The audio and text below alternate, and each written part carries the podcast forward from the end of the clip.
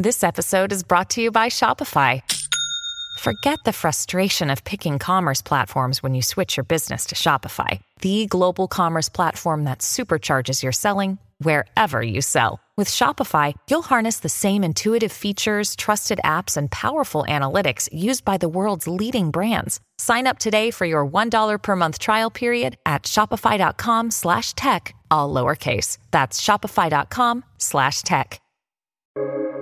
Welcome to the New Books Network. Hello, welcome to the New Books Network. And today, this is your host, David Kunzman. And today, we have Maxwell Kennel to talk about his 2022 book entitled Post Secular History Political Theology and the Politics of Time, published by Palgrave Macmillan. Maxwell, welcome to the New Books Network. Thanks very much for having me. So, we usually like to ask our guests uh, how did they uh, begin uh, with their work and just their general background.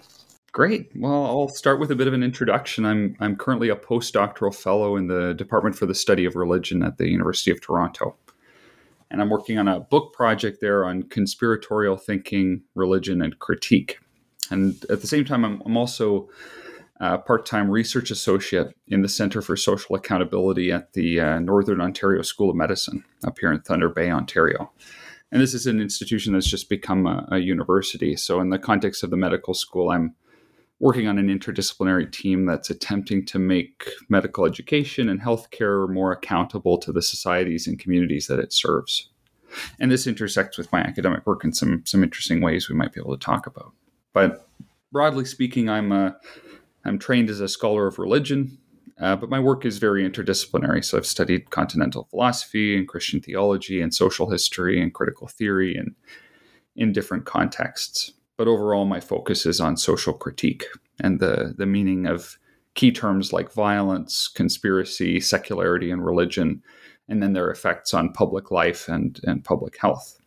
But uh, I'll, I'll say a bit about how I came to write the book. Um, I, I, wrote post secular history during my PhD studies in the Department uh, of Religious Studies at McMaster University.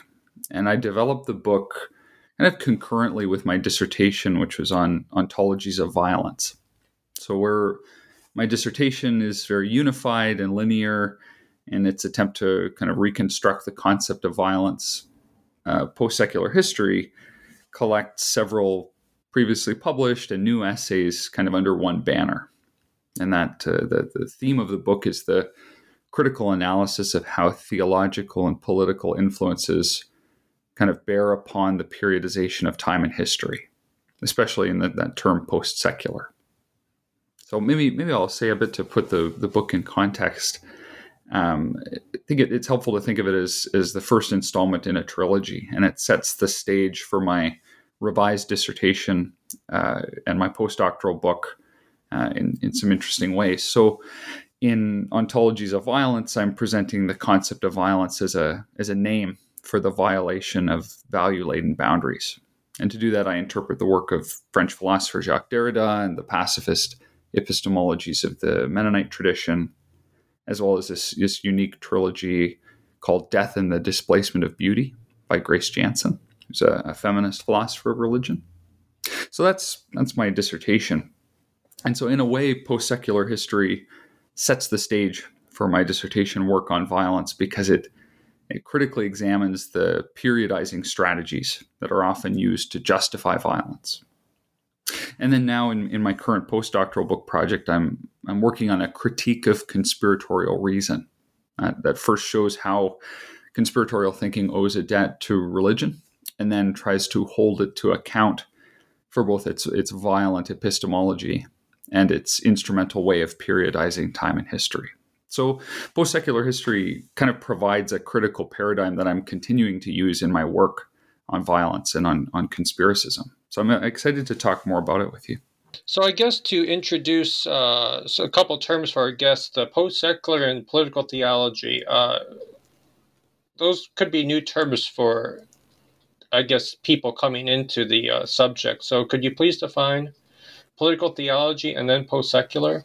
Yeah, absolutely, David. I, I, think these are these are very specialized and jargon laden terms, and so some clarity about them would definitely help with the the reading of the book and the discussion of the topic. So I'd, I'll start with political theology because I think for many scholars, political theology is is only a subdiscipline of Christian theology, where you know particular political terms are used for theological purposes. So we could imagine a theologian um, with a particular confessional aim using the paradigm of political theology to show how you know good theology ought to be more political or how theology is already political but there are other ways of thinking about political theology that transcend confessions or disciplines and i tend to follow those thinkers who who see the insights of political theology in maybe broader or more interdisciplinary terms so i, think that the basic proposition of political theology is that there are ways of thinking and concepts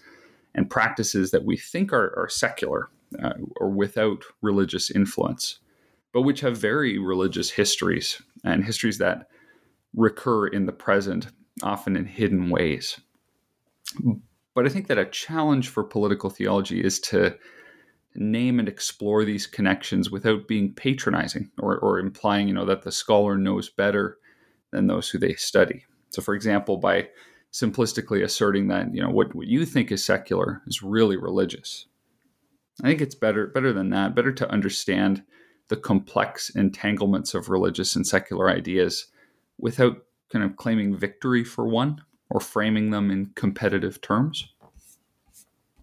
So, in, in general, I think that political theology as a sub-discipline within religion and, and, theology provides a real opportunity to kind of avoid two problems. The one problem is thinking that you know religion doesn't matter in public life; it doesn't doesn't have a role. And then the opposite problem is is that you know can be so caught up in religious ways of thinking that one couldn't see how how many parts of our, our world have moved decisively away from religion. So political theology provides this real way through these two problems by at once acknowledging the, the deep influence of religion while also having enough distance from it and it can be truly critical. So in a way, political theology is, is a way to kind of be both post-secular and post-religious, which depends entirely upon how that prefix post is defined. And then there's the, the term post-secular, which is in the, the title of the book, and I think that the first, the term secular is very hard to define. So for some theologians, the secular only refers to a, a lack or an absence of religious thinking. But to me, that's a that's a very reactive and reductive definition. It doesn't adequately defer to those who call themselves secular. Instead, it, it kind of imposes a definition upon secular forms of life from outside. So for me, I mean, secularity refers to a kind of a world oriented form of life that doesn't rely upon or, or take refuge in transcendental or otherworldly discourses. Now, secularity as a term refers to a particular way, I think, of situating oneself in time. And its, its ancient Latin root, uh, seculum, it refers to lengths of time that, that human beings can kind of measure and live within. And this is also why I think the, the term post secular or after the secular, why this word needs more critical analysis than it's received, especially because the prefix post is also a temporal and historical marker, meaning after. So, part of my argument in the book is that both parts of the word post secular are periodizing terms. The prefix post and the term secular both take this, this kind of mystery of time and divide it into past, present, and future, or ancient, medieval, and modern. And not only do, do these terms divide, not only does the word post secular divide time, but it also apportions meaning and value by, by economizing time. We can talk more about that in a minute. But before we do, I, I, should say something about the kind of the definitions of the post secular that I'm responding to in the book, or the uses of the term that I'm, I'm pushing against. And that's when we place the prefix post before a term, I think we're often pointing forward and trying to secure something so we can say, oh, now we're after that. So I can think about like uh, post COVID or post Trump as terms that are being thrown around right now. Um, or, or for many Christian theologians, this term post secular um, kind of claims that we're, we're now decisively in a period after secularity.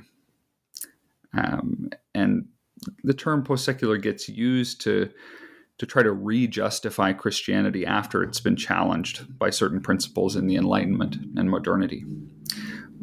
But I, I worry that many theologians use the term post secular to avoid responding to serious challenges and criticisms that are posed by secular critics. So I, I fundamentally disagree with uses of the term post secular that would try to fix secularity in place and then try to move beyond it. Like as if one could get past the past or use a dismissive gesture to um, to narrate a victory of, of religion over secularity. So I think there are many ways we're using this prefix post that are not helpful. I tend to use the term you know, as a tool to forget or ignore the past, or as a means to place something in the past that's not really past at all.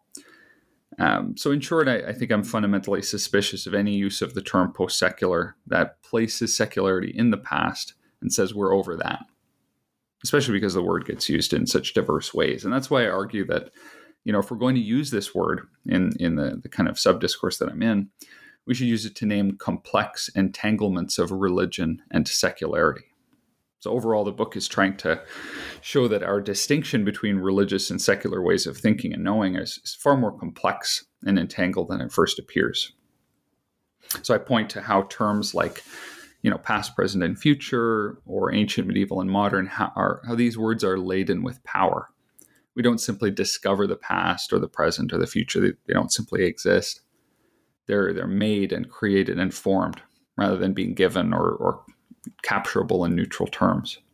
So each each chapter in, in the book is very different because I'm I'm using diverse sources and methodologies and interpretive frameworks to open up this word post secular. But each chapter does respond to the kind of possessive or instrumentalizing or progressivist ways the term gets used. So uses of the prefix post I don't think should proceed as if they can secure what the term precedes or use it for pre-decided purposes or assert that we can move beyond what we try to put in the past. So it's better to say that even though we do move past things, things that we want to be past can never be made fully past because our histories are present to us in the present. And all of this hinges on how, you know, theological and political ways of thinking influence our periodization and economization of time. And you would also contend that uh, with the term secular, there's an implicit post in that term, right? Post religious, as in the secular claim that they overcame the religious, and even even they are uh, have these entanglements with the past. That's a good question, David. I, I think that part of what I'm responding to is the notion that the secular overcame religion in modernity and, and in the Enlightenment. Um, and I look at that in, in some of the early chapters of the book.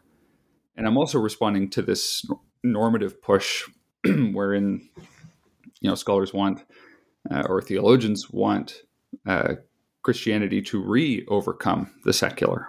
And so the, the, kind of basic value or normative underpinning of, of the work is that, that those relationships of competitiveness or antagonism or enmity are are not useful or helpful in our, our discourse on, on time and history. Another term that you use in the first half of the book is economy and economization. Uh, how, do, how do those terms play out in the realm of political theology? So, re- recent political theology has taken a kind of a turn toward economic thinking, and that, that means it's turned toward problems of political economy, but not not in the reductive sense of the word economy, where it would just mean kind of money or finance, but in the sense of its its Greek root, oikonomia, which refers to the, the management of the household, the apportioning of of uh, meaning and value and labor. So the, there's a kind of a claim in this vein of political theology that the means by which we apportion meaning and value by you know economizing our time or or valuing some things and not others these sort of gestures of management are both political and theological. And there I'm working with uh, uh, thinkers like Marie José Mondzain or Giorgio Agamben, Nicholas Heron, and Adam Kotsko. And so for a thinker like Mondzain, it's it's images that economize meaning by by concealing and revealing or mediating between the mysterious character of images and their revelation. And then for Agamben or Heron, it's uh, this economization happens when we glorify things or acclaim or use you know ways that Christian liturgies have become secularized and yet retained their theological structure. So I guess going on to the later part of the book, you have a chapter on um, the post-secular history and the, and the 17th century Dutch radicals, the Dutch Enlightenment. Could you state how you problematize, I guess, previous scholars' views on that uh, time? Yeah, so there's a chapter in the book that draws from my master's thesis, and it's on the the Dutch uh, Collegiant groups of the 17th century, and these were very very pluralistic groups for the for the time period, and they gathered in the major centers of the Dutch Republic. And so there are some some historians who would read these groups as having a secularizing tendency over the course of their history. So I'm thinking of Andrew Fix and in some ways Leszek Kolakowski. Uh, those are the two two uh, thinkers who've or historians who've created book length uh, studies of the the group, uh, the Collegiant groups, and both of them kind of see the, the, the groups as beginning with a sort of 16th century Reformation spiritualism, and then ending with Enlightenment rationalism. And so part of my master's work was was looking a little more closely at these groups and trying to trying to call into question any any linear interpretation of that because they had a very interesting middle period um, where they were both spiritual and rational, where they were mixing um, sort of Christian and religious ideas from the the previous century with newfound philosophies coming out of France, like Descartes and Spinoza. Spinoza actually attended some of these groups. And so that's the kind of problematization I want to make um, for the those 17th century groups. But I also think it has a, an interesting bearing on our present. Uh, those those groups are uh, interesting precursors and interesting ways of looking back and seeing that oh you know this distinction between religion and the secular we have now not only does it not hold in the present it also can distort our vision of the past so if you if you, you were to uh, interpret or, or, read or study the Collegiant groups uh, in the 17th century with a hard distinction between religion and the secular there was a series of things you would miss a series of interesting entanglements so that its place in the book is is basically to say that you know the the entanglement of religion and secularity. Uh, we need to to see these things as entanglement, not as entangled not only in the present but also uh, in the past. Another interesting uh, thing I found in chapter five, the the titles uh, "Periodization and Providence" between Nietzsche and Augustine. Uh, two very different figures on the surface, but could you explain how you, I guess, in a deeper way, bring these two figures together in their works, Confessions, and uh, Thus Spoke Zarathustra? Yeah, absolutely. I uh, so I have this this kind of underlying theme in the book, the critique of theological and political forms of periodizing time. Uh, and I use it in the later chapters to interpret and, and, and to read different literary philosophical texts. So I don't want to say too much about my, my reading of Nietzsche and Augustine because I think it's a maybe an intriguing reason for, for people to read the book. But in short, I, I read these two texts, the Augustine's Confessions and Nietzsche's Zarathustra. I read them as a as parallel journeys that both feature a messianic personality who you know narrates their life story through ascending and descending images while configuring time and history in unique ways. So Augustine develops his theory that there's no there's no past or future, but only a past that is present in the present, and only a future that's present in the present. And he develops that. And Nietzsche also has a, an image for time, and that's a, as a gateway with two eternal paths that lead outward toward the past and an, and an eternity that leads toward the future. So in their in their narratives, but also in their more philosophical sections, these books are um, they're mediating between periodizing terms like past, present, and future, and they're doing so in ways that I think deserve comparative reading. They they converge in places, they also diverge. So my reason for um, reading these two texts together comes from the book's perspective on religion and secularity. So I wonder what happens if we if we don't make that distinction between religion and secularity uh, kind of a weight bearing part of our interpretation of texts.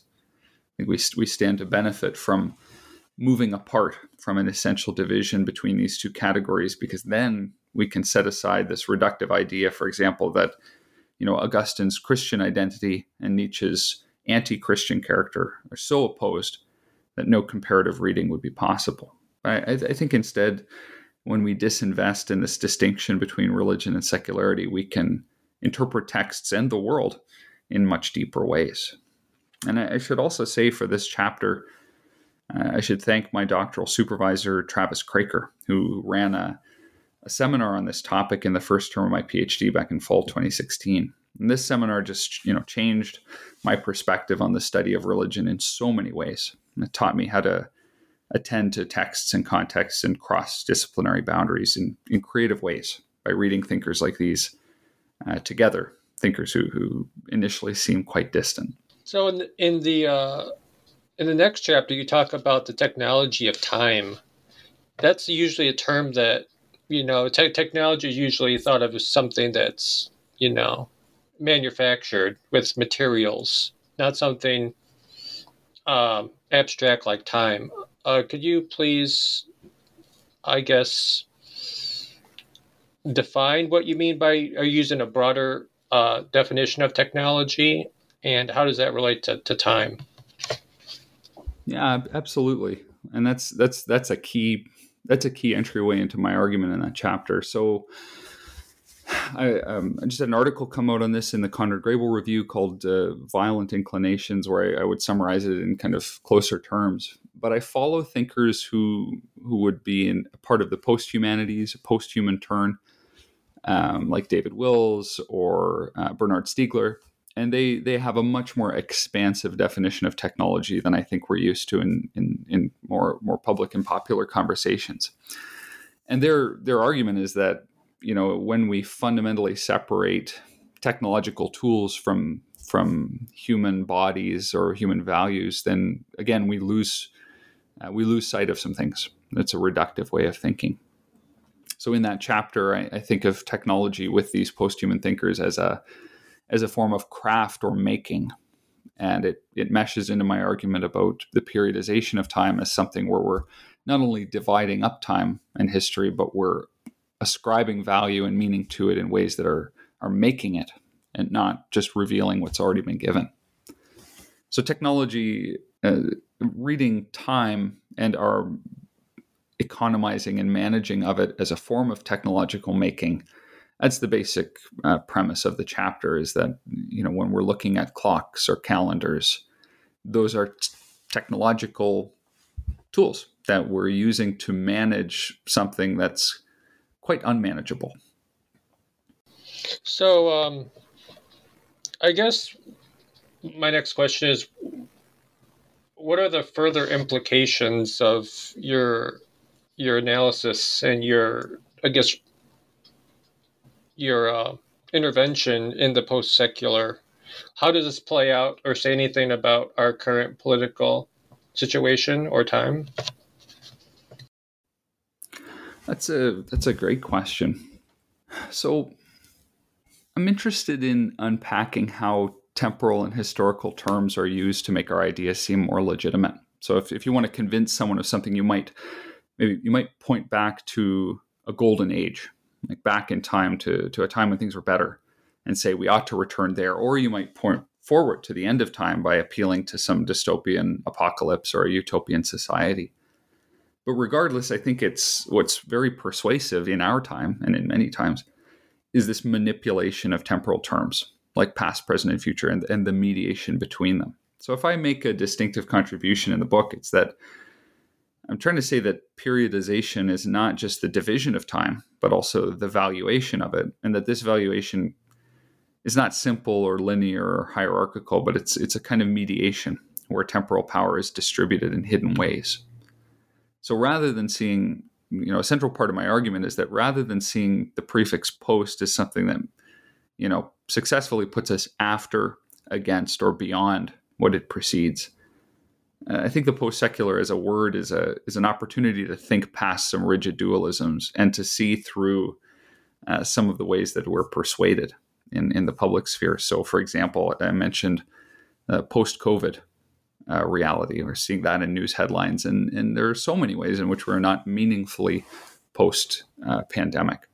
And so too with the Trump presidency, we're not post Trump. We're we're now living in the aftermath of that in in um, North America and so that's that's one way that it I would say my argument bears upon our political situation is that it, it uh, maybe I'm serving as a reminder to uh, to not lose track of even recent past events. There's so much uh, that that kind of floods our, our, our social media channels and our news channels that uh, it's easy to lose track of things and to uh, to forget how soon uh, how how how recently so many of these world changing events have unfolded. So that's that's one I think political consequence. So you mentioned this work being part of a trilogy. Um, any insight about what the further volumes could be? Obviously, they're probably going to build off this work, right? Yeah, absolutely.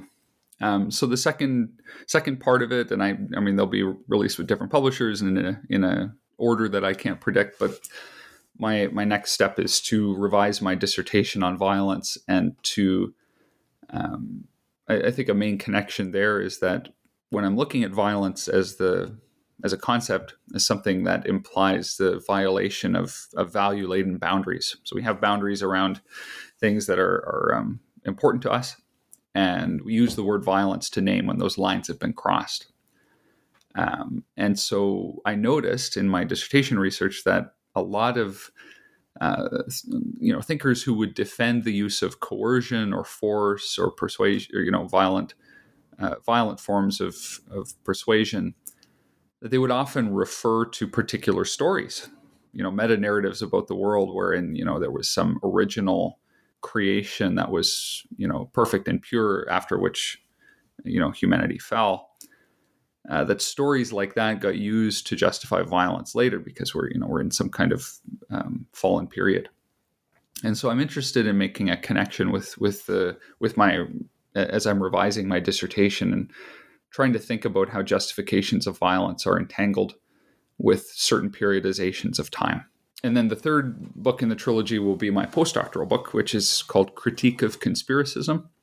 And there i'm i'm trying to uh, provide a critical approach to conspiracy theories uh, and their their influence on public life.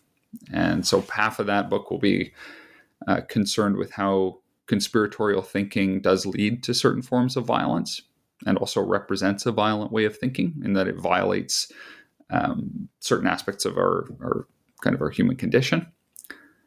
Uh, but I'm also interested in in that third volume in the conspiracy book on you know I'm interested in how conspiracy theories uh, divide up and apportion meaning and value to, to certain periods of time. So a lot of conspiracy theories will point back in time to uh, uh, to precedents, to to previous events that are then gathered and recollected in the present and made to serve certain you know pre-decided uh, ends.